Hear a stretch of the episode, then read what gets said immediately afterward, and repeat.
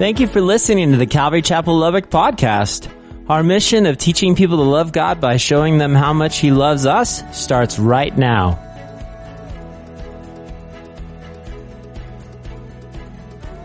On October 30th, 1938, there was an episode of the American radio drama anthology series um, Mercury Theater Air called War of the Worlds, okay, back in 1938. And it was actually narrated by Orson Welles, you know. And um, what's very interesting about this radio program is the first two thirds of this 60 minute broadcast was a series of simulated news bulletins. Hey, we bring to you a special news bulletin. The problem was, guys, is that is that people started to freak out. They really thought that that the War of the Worlds back in 38 that that we were being invaded by Martians, and it was just it was crazy. Each bulletin that went out, and it's a radio program, each bulletin suggested to many of the listeners that there was a quote unquote actual Martian invasion happening right then and there. Well, you can imagine what happens, right? There wasn't TV, there wasn't internet, there wasn't something that we could check, there wasn't a source that we could look. This was coming on the radio and people were freaking out, okay? Widespread panic. Those who only heard just a portion of the broadcast entered into this tension and anxiety. I mean, it was unbelievable. And they were thinking, in fact, oh my goodness, the world is over. We are actually being invaded by what? The Martians, right? Now, that happened when? 1938. Well, fast forward, guys, 15 years. In 1953, somebody actually made a movie of this radio broadcast. Now, at the end of the broadcast, they're going, no, no, no, no, it wasn't a real calm down because there was widespread panic. Well, somebody decided to make a movie, right, in 1953. Um, and for those of you who weren't around, like me, okay, there was another movie made in 2005. You guys know, you know what I'm talking about. Now, labor with me for just a moment, okay? If you haven't seen the movie War of the Worlds, I want you to cover your ears if you plan to see it because I'm going to give you a spoiler alert. Let me just ask this. How many of you saw the 2005 movie War of the Worlds? Raise your hand. How many of you seen it? A few of us have seen it, right? Yeah. Some of us go, I haven't seen it. Okay. Well, listen here's the, here's the premise of the whole movie, okay? Earth is being invaded. Don't, don't, don't, right? It's crazy. It's being invaded by what these alien tripod fighting machines. And inside these tripods were these ugly alien looking dudes. Now, in 2005, the movie's a bit different than the 1953 movie. So if you saw the 1953 movie, you're going, hey, it's a little bit different. But nonetheless, guys, let me just premise this. The enemy, right, is still invading Earth and they were these wicked, ugly looking tripods, okay? Now, let me just stop there for a moment. If you've ever been to Dallas, you see these big, what are they, right? The wind, what are they called? Tur- turbines, right? I think those are the War of the Worlds. They're not tripods, but I'm like, those things are aliens, man. They're gonna, anyways. So uh, think about it, right? So if memory serves me right, these tripods back in the movie, they have been hiding on earth for a long time, waiting for just the right time to begin their invasion. Now, listen for just a moment the way one person summarizes the movie, okay? Tom Cruise is in the movie, and he's this working class you know, man living in, in New Jersey and he's been estranged from his family and his life is out of order, out of control. He's all caught up in himself, but the unthinkable and the unexpected happens to him in an extraordinary sense. This small town life is shaken violently by the arrival of these destructive intruders. Who are they? Aliens, which have come in the masses to destroy earth. They plow through the country towards the, towards a wave of mass destruction and violence. Cruise, right? The star of the story must come to the defense of his children.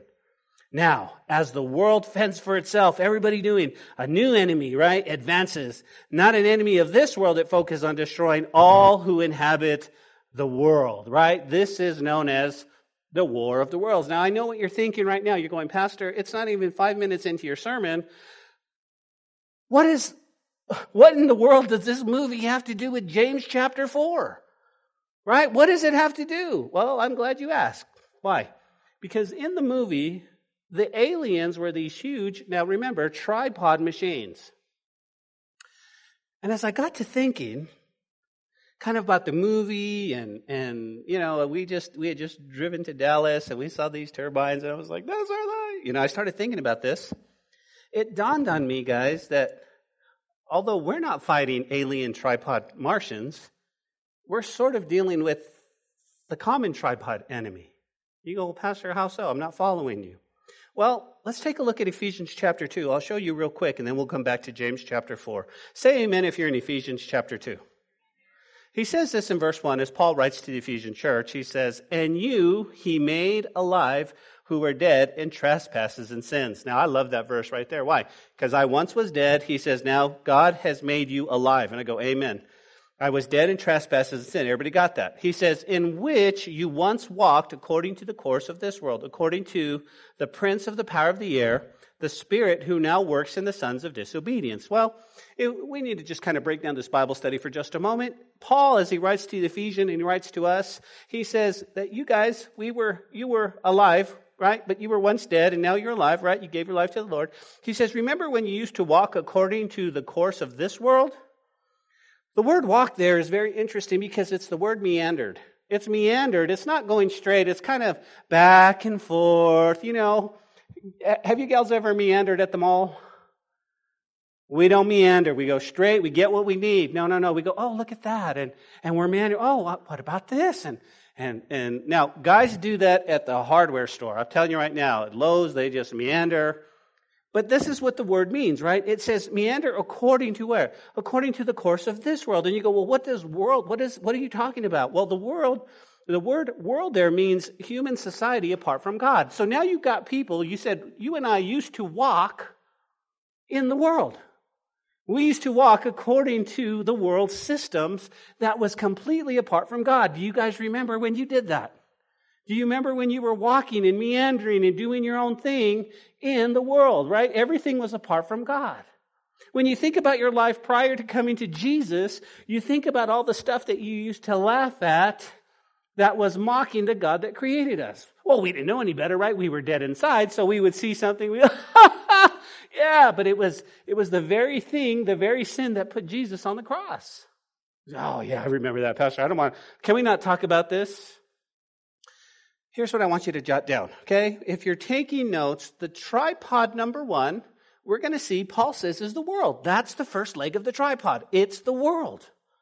Okay? Why? Well, according to Ephesians 2, he says that we once walked to what? According to the prince of the power of the air, the spirit who walks in, works in the sons of disobedience. So you go, wait a minute. So the first tripod is the world. Yes. Remember, we once walked according to the, help me, world. You guys remember that?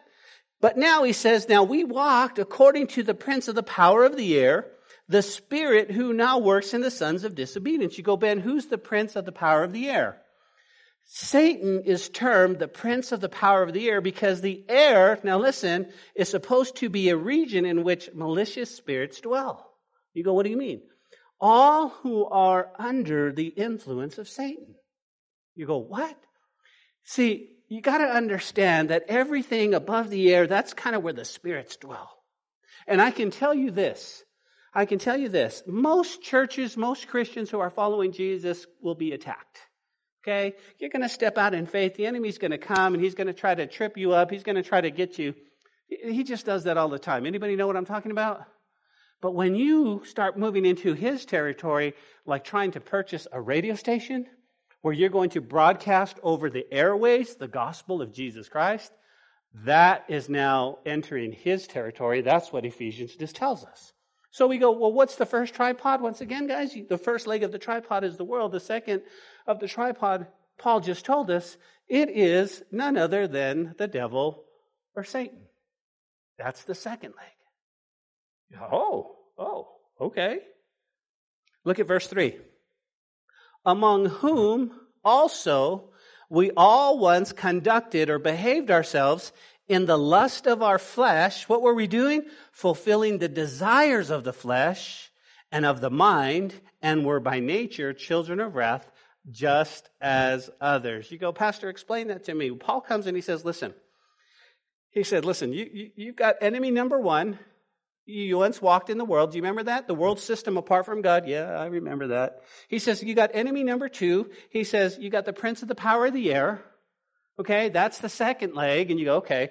And he says, now the third, he says, the third of this tripod alien being is now, it's your flesh. Your flesh. Why? Because he just told us, he says, among whom also we all behaved ourselves in the lust of our flesh. What did we do? We were fulfilling our desires. We were fulfilling the desires of our flesh. Whatever we thought in our mind, that's what we did. And by nature, we were children of wrath. Guys, if you're taking note, you can put somewhere around your Bible, flesh is the old nature we inherited from Adam that was prone to sin. So we know we've got this tripod alien being. Paul tells us in the first three verses of chapter 2 you've got the world that's coming against you.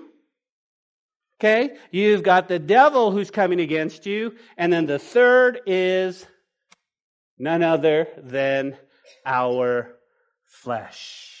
Our flesh. Now, do you see how the movie ties into our study this evening?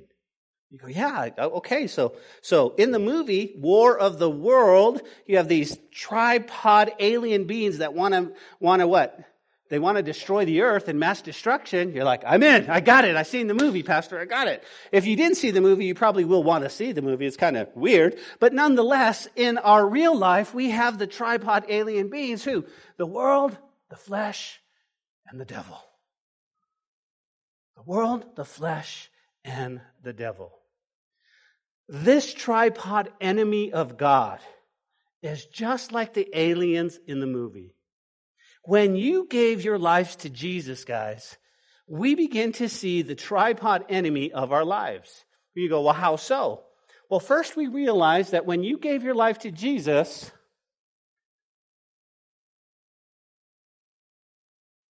you had a destructive intruder come in. Do you realize that the enemy wants to what? Do nothing but kill, rob, and destroy. Do you guys get that? Do you remember our, our teaching the other day where we said what? Where we said that, that there's not a whole lot of people who really believe in Satan, that some of them, some of them in, in a Barna research group said, hey, there, uh, there's just half, half of born again Christians really don't believe in Satan. And we're going, wait a minute, wait a minute. You have this dude, guys, that what? He brings in, just like the movie, he comes with destructive intruder.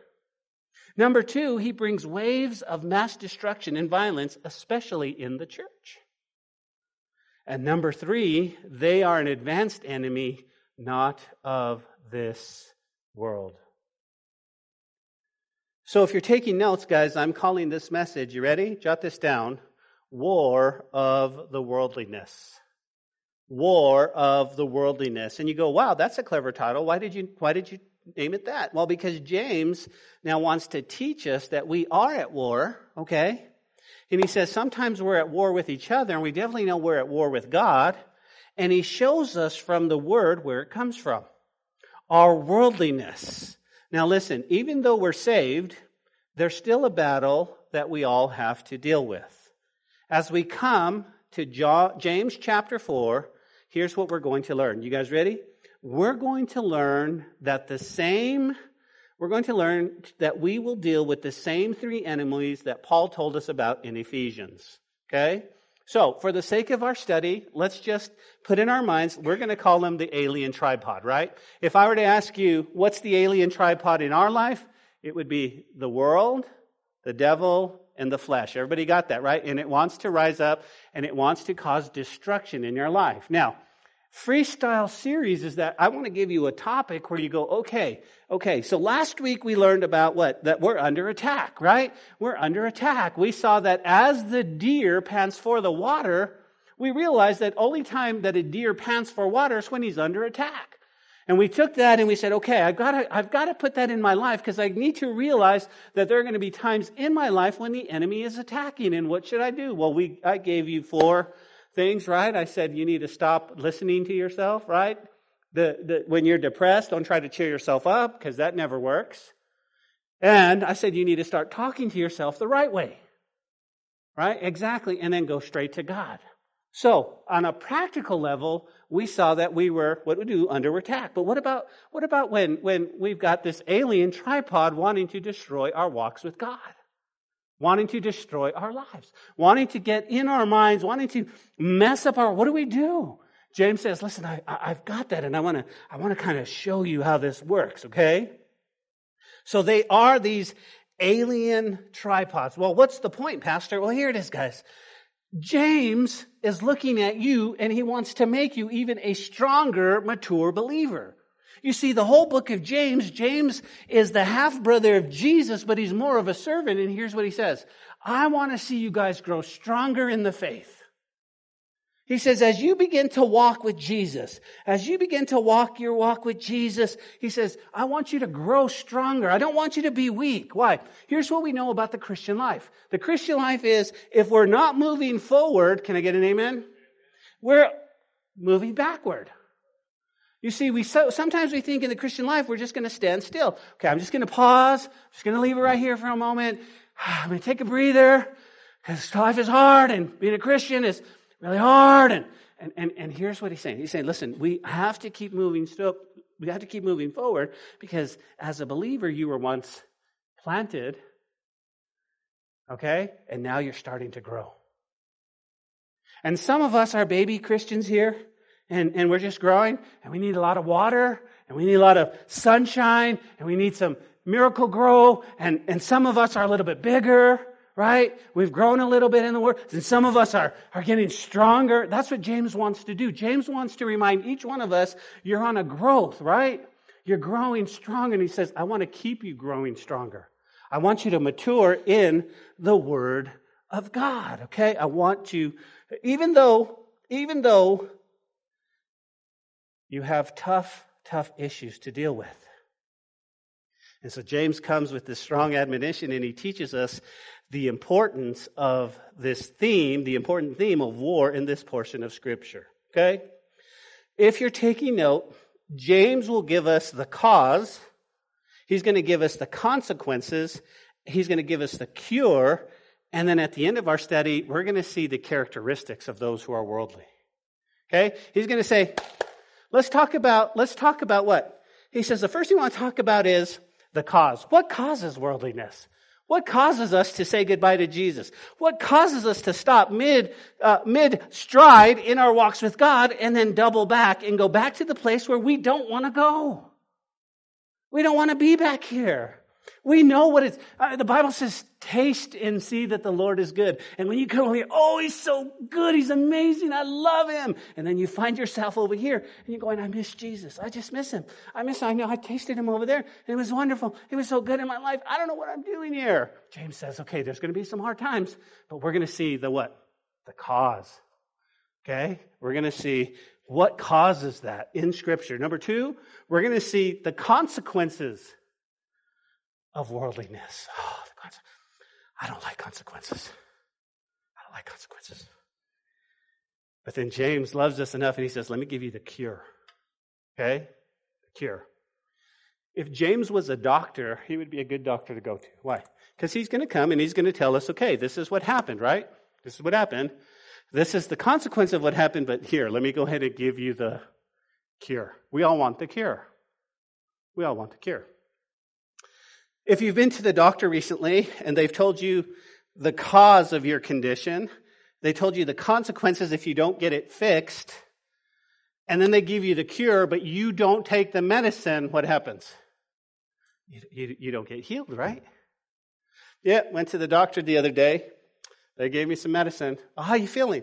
Oh, I feel crummy. Why? I haven't taken it. Well, why not? I don't know. But if you take this, you'll be better. Yeah, I know. I just haven't. We don't do that in real life, do we? We're taking it five seconds right out, right as you get the prescription. You're like, give me that pill. I need it now. Hurry. I just want to feel better. I feel yucky. And so we drive off, we get our prescription, and we start to feel better. The cause, the consequence, the cure. He's going to look at some characteristics. But where's the battle really? You go, Pastor, I think it's the alien tripod, right? Because like you just said, we're at war with the flesh.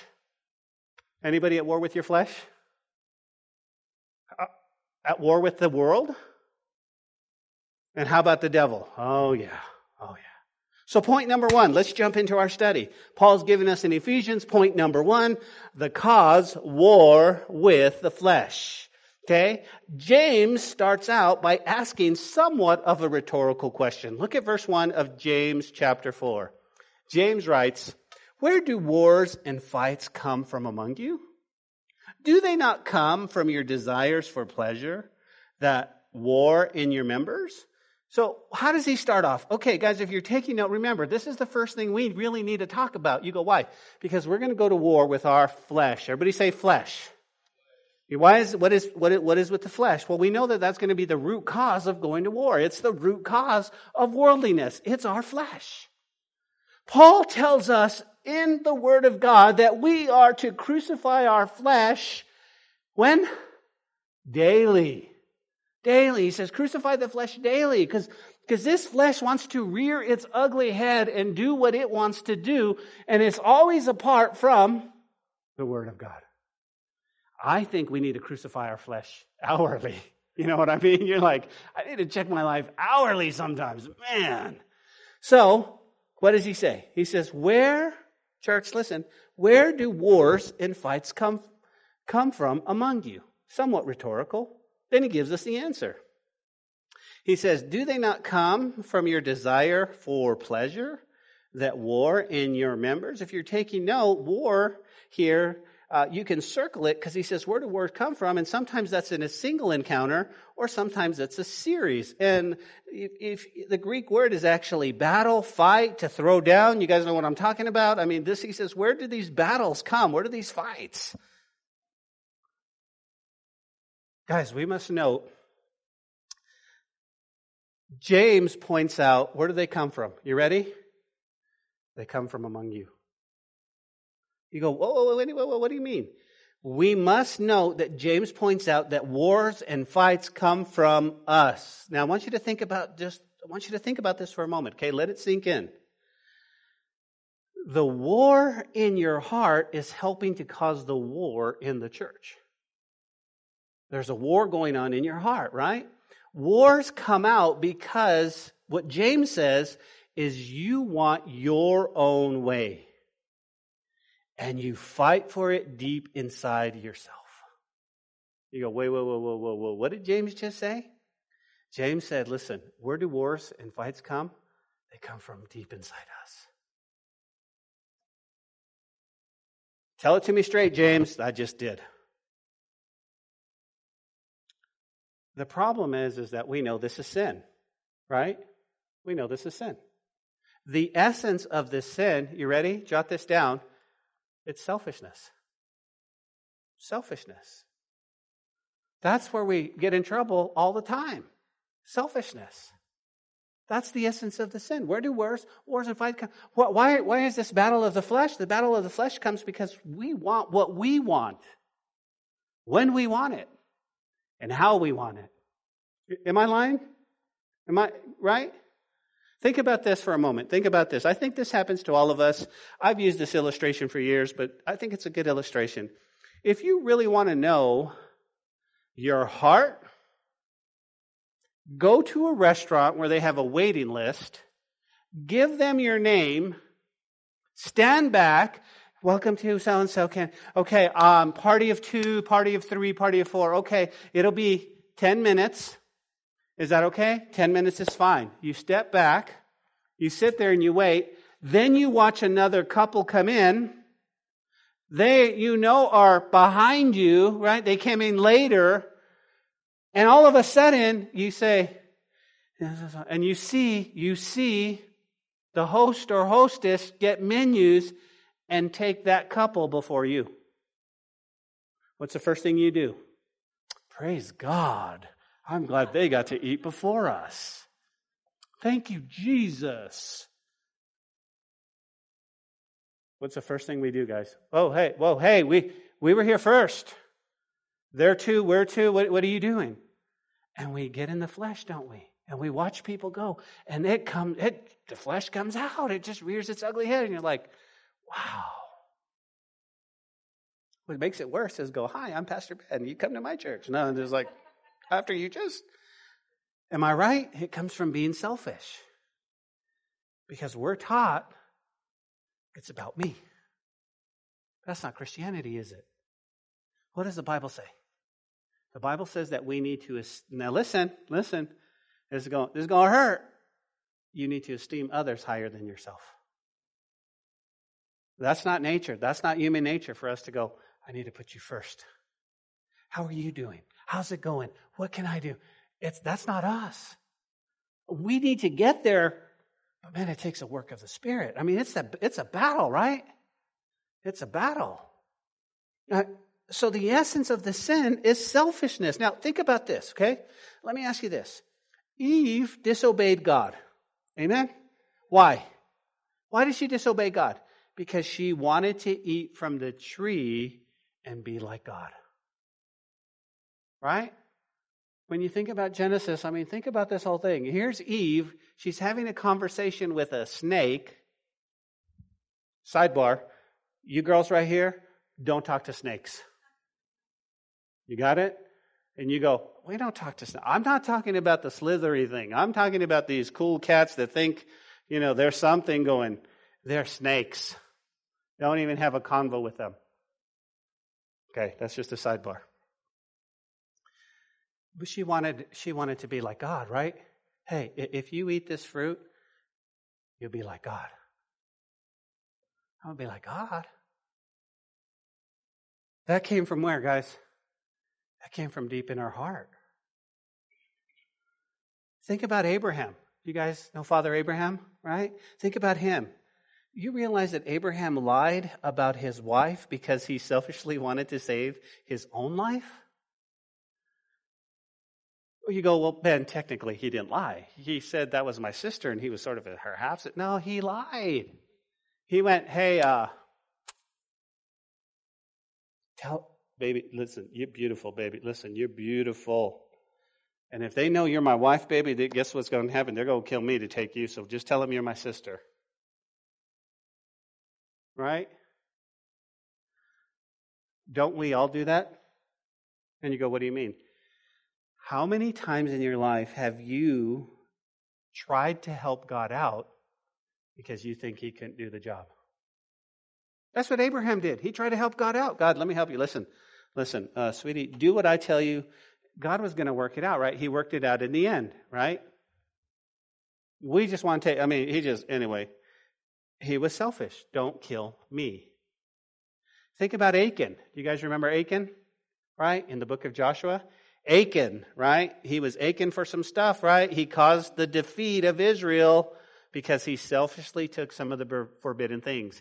God said, Israel, we're going to invade Jericho, right? Joshua fought the battle of Jericho, Jericho, right? The walls came tumbling down. Achan goes, Hey, I know I'm not supposed to take this stuff. This is what God said, but listen, I was looking at my wife the other day, and she could use some some new sandals, and man, she could use some new stuff. Listen, nobody will miss this stuff. Nobody. And he pulled it. Remember?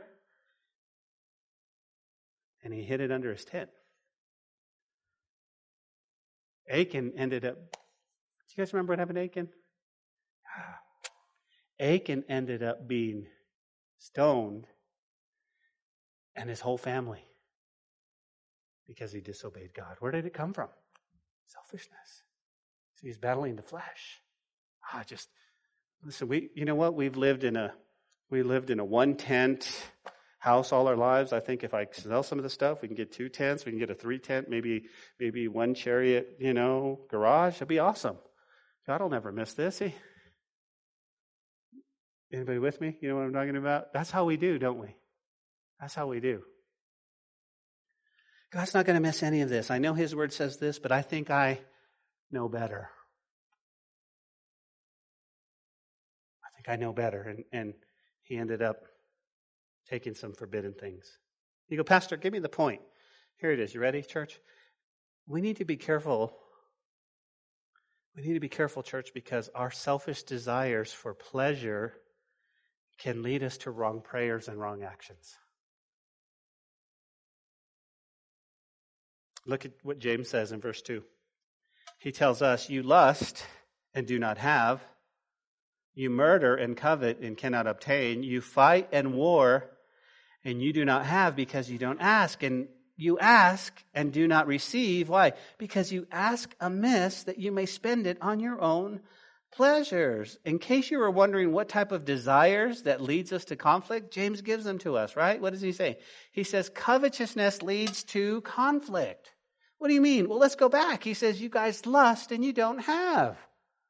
Oftentimes we see the word lust and we think, oh, that has to do with sexual, a man and a woman, and he's looking at her and he goes, oh, baby, I wish I had. Lust can be anything. He says, man, you, you're, you're driving down, you go, man, look at that car. I wish I had that car. And you start lusting for it. I want, I want that car. I want that house. I want, and you can just, whatever it might be, guys, he says, you lust and you do not have. What else does he say? He says, you lust and do not have. Anger and animosity lead to conflict. Anger and animosity lead to conflict. Why? Because he says, you murder. You murder. I ain't murdered nobody. No, think about what he's saying, guys. The word kill or murder is startling and it's meant to startle. According to um, Hiebert, this, this um, commentator, he says James sought to force his readers to realize the depth of the evil of their bitter heart towards others. He's saying, guys, he, here's the thing, right? Here's the thing. Jealousy and envy are two different things.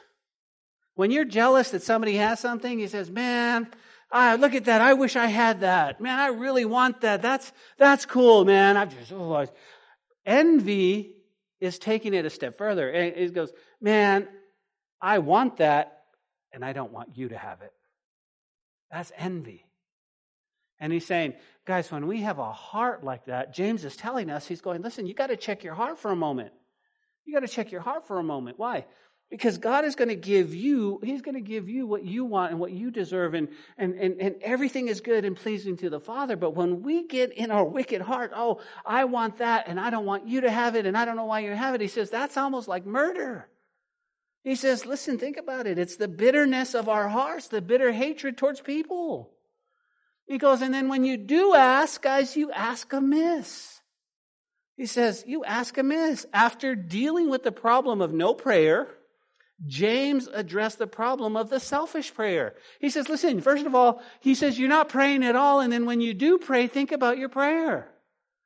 God, I want that, and I think I deserve it, and I've been serving you now for 25 years, and I've faithfully given to you, Lord, and I think I should, and right? That's, he says, you ask amiss. Why? Because you know you're going to what? Spend it on your own pleasures. That's what he says. And, and what we really need to grasp here, guys, is that we need to see the heart that when they ask God, it's done purely with selfish motives. Selfish motives. We must remember that the purpose of prayer is not to persuade a reluctant God to do our bidding. The purpose of prayer is to align our will with His in partnership with Him and to ask Him to accomplish His will on earth. That's the whole purpose of prayer. How many times have we heard with prayer, it's so different? And we've heard TV preachers tell us, you need to pray and you need to just, you need to just claim that, whatever it might be, and, and so forth. And, and here's what Matthew says in 610. He says, guys, the purpose of prayer is not to persuade God, if I could just twist your arm a little bit, if I could, but, but what it is, guys, is, is coming and aligning our will with His. God, listen, here's my heart. Here's my heart. I pray that, that so-and-so would be healed. And I, and I pray this in Jesus' name. But I want to align my will with yours, God, because you see the big picture. I don't.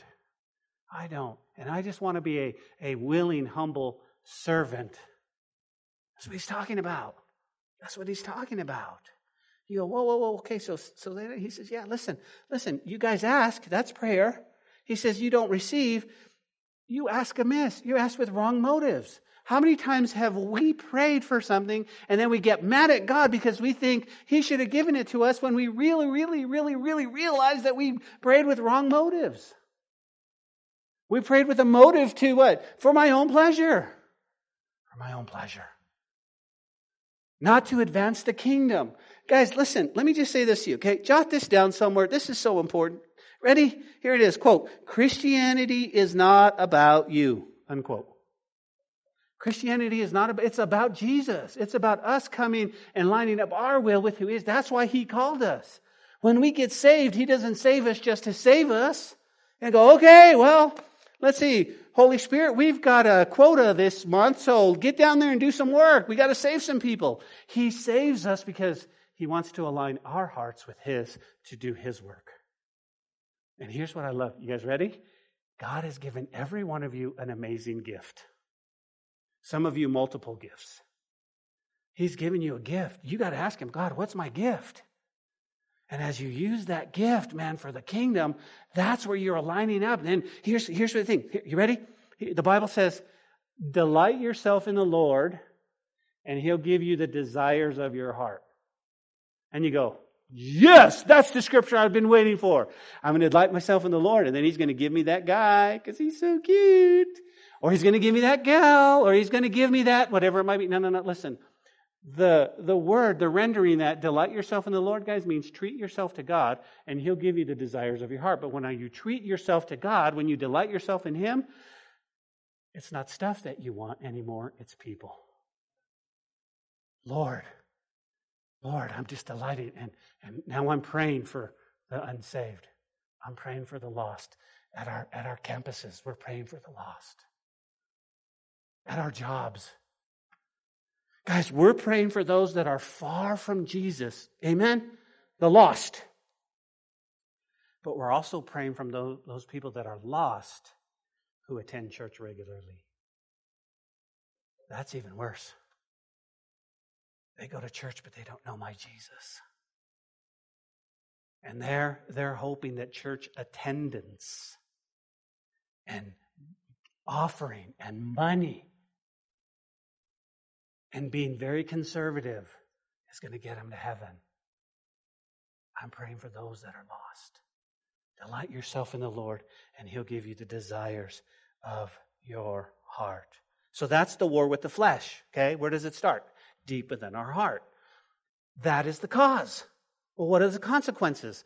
Well, the consequences are built in with the world, okay? The consequences uh, are built in with war with the world, right? Now it's going to get kind of heavy. You go, Pastor, it was heavy. I know, I'm sorry, but, but we gotta, we gotta talk about this. Think about this for just a moment, right? The root of every war, internal or external, starts where? Rebellion against God. God, this is where war comes. Internal, external, here it is, right? It starts here. It's rebellion against God. God, I think I can do it my way a lot better. I think I can do it my way a lot better. Let me tell you this. Let me tell you this. I love the way I love the way Nathalie brings this out. She comes to me from time to time. She goes, Ben, there's probably a hundred women in the in, in our church that can teach better than me. She goes, but God has called me to do it. God has called me to do it. And yes, that's how I feel. I feel that they're, they're you know what? I, I, tell the guys all the time the only reason I'm the senior pastor is because I got here first. You know what I mean? But when we start with, I can do it better, why can't I preach? Why can't I do this? What about me? That starts in the heart rebellion against God. Instead of just coming and going, listen, what can I do? Because God is going to work it out anyway. You go, how do you know? If God had called me to be an assistant pastor, I would still be in Rio Rancho assisting my pastor. That's, I know he would do that. But he kicked this baby bird out of the nest. Right? We loaded up the U-Haul. We pushed it all in. We said, we're going to Lubbock. Here we go. Do you know anybody there? I don't know anybody there. You know, the next thing you know, Ben's a millionaire. The Ken folks said, Ben, move away from here. Lubbock, Texas is the place you ought to be. So we loaded up the truck and here we are. Right? We got to be careful because that's where every war comes from. And James gets even deeper. Look at verse 4. Adulterers and adulteresses. I mean, James, really? Why are you calling me an adulterer? I didn't do an adulterer. I'm not an, you're not an adulteress. He says, Do you not know that friendship with the world is enmity with God? Whoever therefore wants to be a friend of the world makes himself an enemy of God. Listen to me. We are, in fact, at war with the world. Okay? This is a rebuke presented in the Old Testament vocabulary. God spoke this way in the Old Testament when his people were what? Attracted to some form of idolatry. James says here their covetousness was idolatry and friendship with the world. Now, here's where it gets deep. You ready? According to Romans chapter 7, verse 4, it says this That is how it is with you, my sisters and brothers, as far as the law is concerned. You have also died because you were part of the body of Christ, and now you belong to him who was raised from the death in order that we might be useful in the service of God. Romans chapter 4, verse 7. You go, Ben, what did he say? You know what it implies? That you were married to God. I don't know if you know this. When you gave your life to Jesus Christ, you became married to God.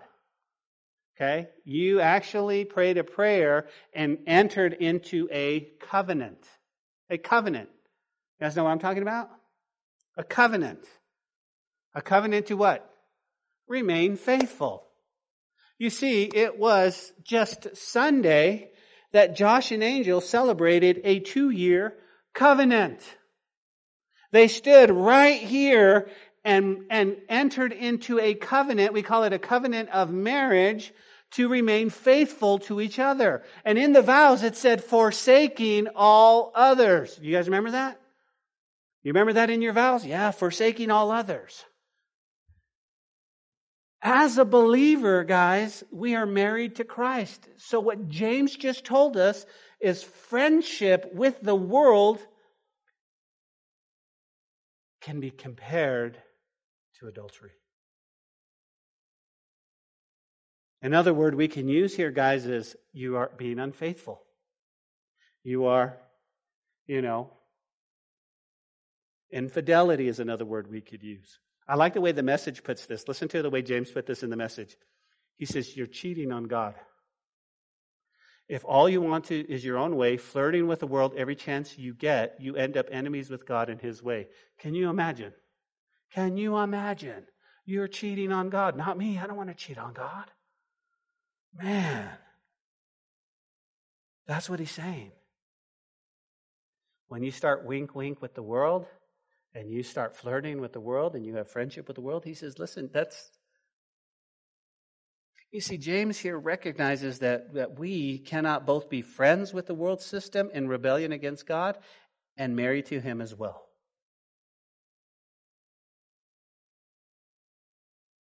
It goes on. James says, or do you what? Or, or do you think that the scripture says in vain, the spirit who dwells in us yearns jealousy?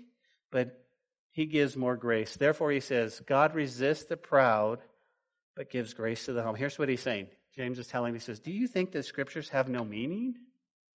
They say that God is passionate and that his spirit is placed within us. We go, Amen, right? We talked about that.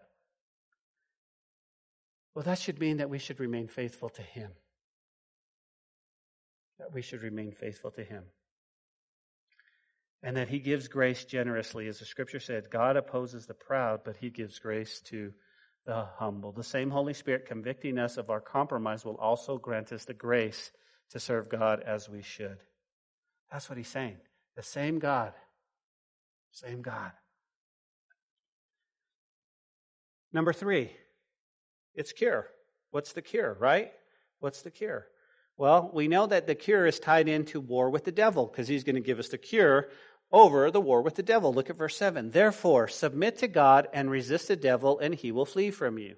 Okay? That's what James tells us. He goes, therefore. Now, we've already talked. We've talked about what? We've talked about the cause, right? Our hearts. We talked about the heart.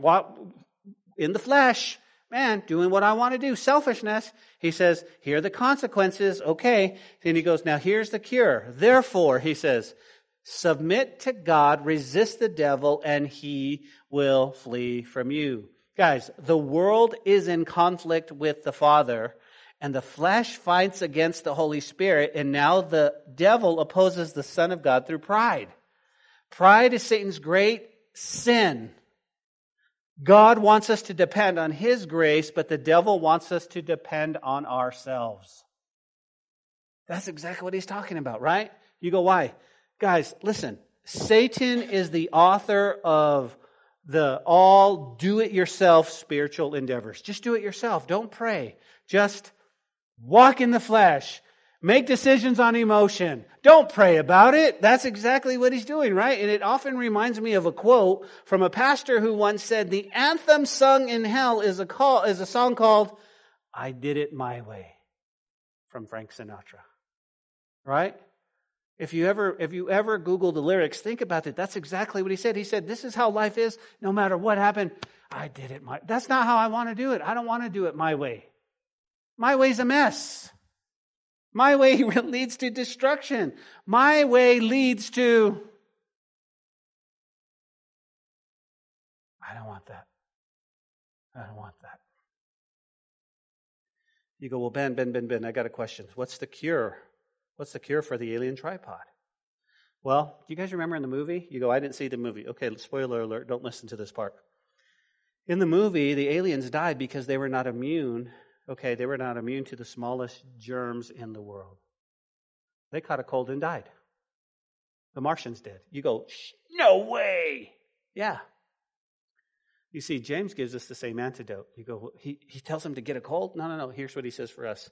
When it comes to that alien tripod, he says, submit to God. Submit to God. Right? Isn't that what he says? Therefore, submit to God, guys. Remain in the Lord. Run to God. Run to God. And he says, verse 8, draw near to God and he will draw near to you. Who are we supposed to draw near to? God, right? And God's going to draw, that, that's a promise. Draw near to God. God's going to draw near to you. Yes. How do we draw near to God, right? We need to spend time with Him. We need to talk to them. Cleanse your hands, you sinners, and purify your hearts, you double minded. Lament and mourn and weep. Let your laughter be turned to mourning and your joy into gloom. Humble yourselves in the sight of the Lord, and he will lift you up. Guys, what, what he's saying is here's the cure. You ready? Here is the cure to overcoming this war with the devil. He goes, What is it? He says, Submit to God, draw near to God, cleanse your hands and hearts. And he says, Don't be double minded, be single minded towards God. Why? James is going to tell us the double minded man is what? Unstable in all his ways, right? You know what a double minded man is? One minute they're on this side going, Yeah, I think we should do this. And then he changes his mind. He goes, No, I think we should do this. And then he comes back, No, I think we're going to do that. And, and you just don't know where he stands. He's not, he's not say, double minded. Well, I believe this, but then I believe this. Well, I believe this, but then I believe this. And he says he's unstable in all his ways. You guys want to, you guys want to win the war against the devil? This, this alien tripod guy? Submit to God. Be single-minded towards God.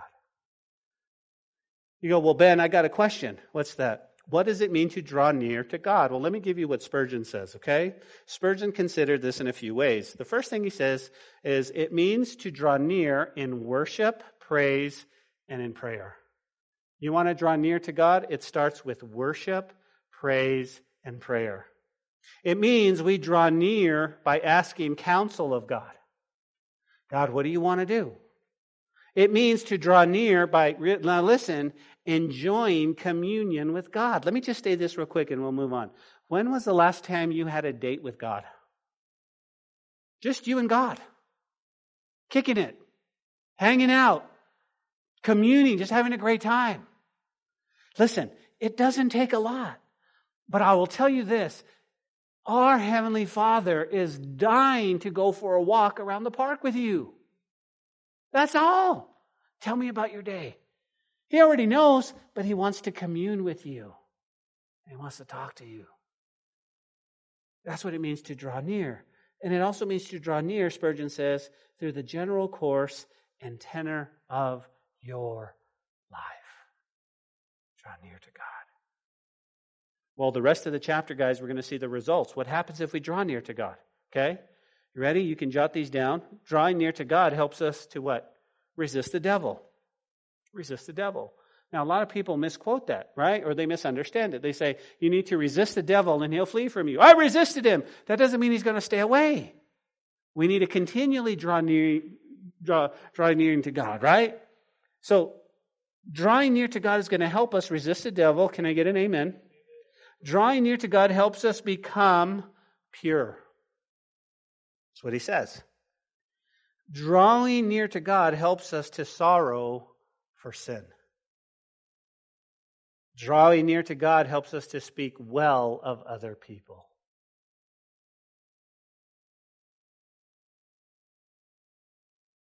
Drawing near to God helps us to think of eternal things. Guys, these are, I mean, think about it, right? The rest of the chapter. This is what drawing, I, want to resist the devil. I want to walk in purity. I definitely want to sorrow for sin. Not only my sin, but the sin of our nation and the sin of our leaders. Sin. What does sin do? Sin completely destroys the image of God. What it does. Drawing near to God, guys, helps us speak well of other people. Hey, I've got a challenge, right? Uh, I'm, I'm going to go ahead and ask Josh to come up because we're going to close. I've got a challenge. I've got a challenge. You guys ready? If drawing near to God helps us speak well of other people, could you do this for me? The rest of the week, could you offer encouragement to somebody who needs encouraging?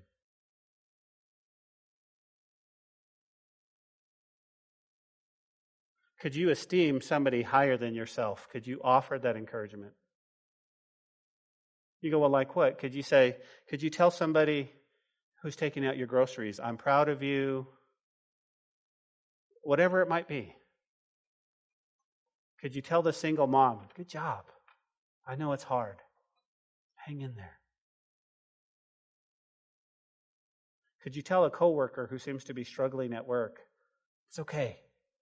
Keep keep working hard. You'll get it. You'll get it. I believe in you.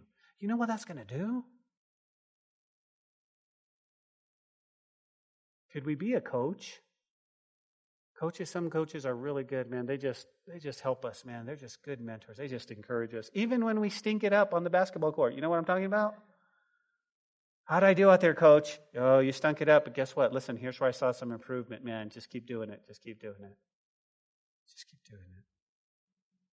Drawing near to God, guys, helps us think of eternal things. You go, well, Ben, you talked about the cause. Yes. You talked about, right? You talked about the cure and talked about the consequences. But you also said, what are the characteristics? Well, let me give them to you real quick, okay? Let's, we're going to read 11 through 17, but listen to what they say. Here's some characteristics of being worldly. He says, Do not speak evil of one another, brethren. He who speaks evil of a brother judges his brother, speaks evil of the law, and judges the law. But if you judge the law, you are not a doer of the law, but a judge. There's one lawgiver who is able to save and to destroy.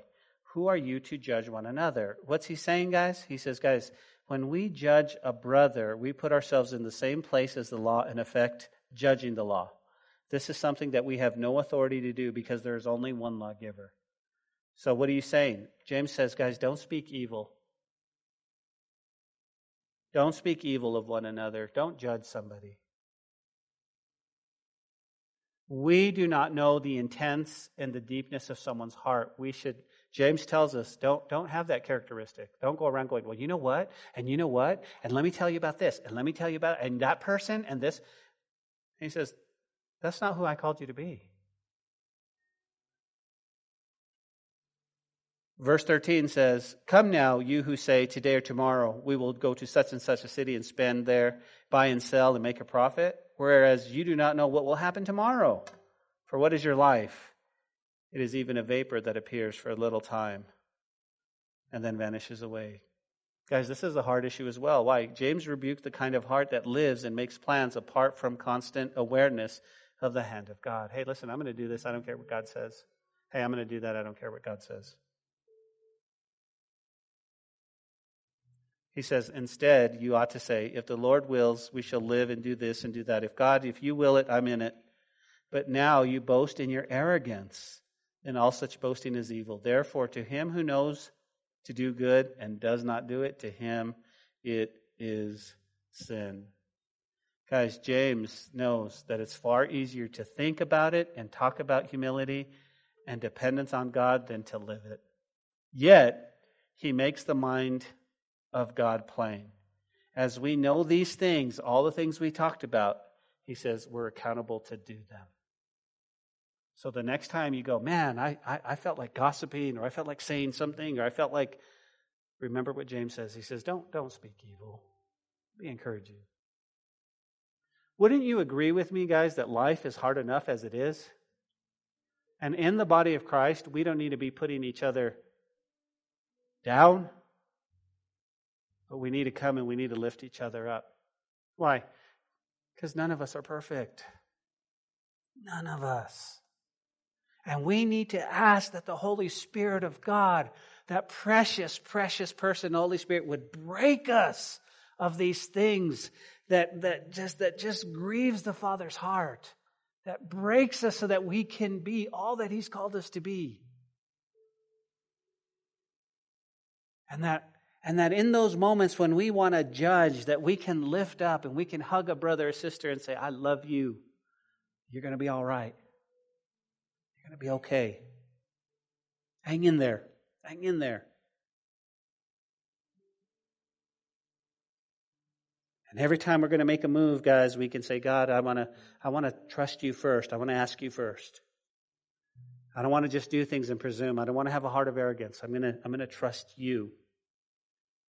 I'm going to trust you. I'm going to come under the authority of who you placed me under. I'm going to come under the authority of my husband. I'm going to come under the authority of the church I'm involved in. I'm going to come under. I'm going to trust you, God.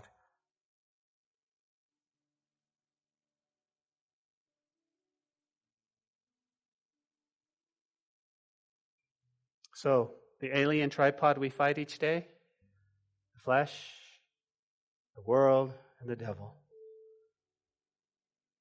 We have the cure. We have the cure. Submit to God. Submit to God. Lord, thank you for your word tonight. Thank you for all that you've taught us. We are at war with the worldliness. We, we want nothing to do with it. And now we worship you. In Jesus' name.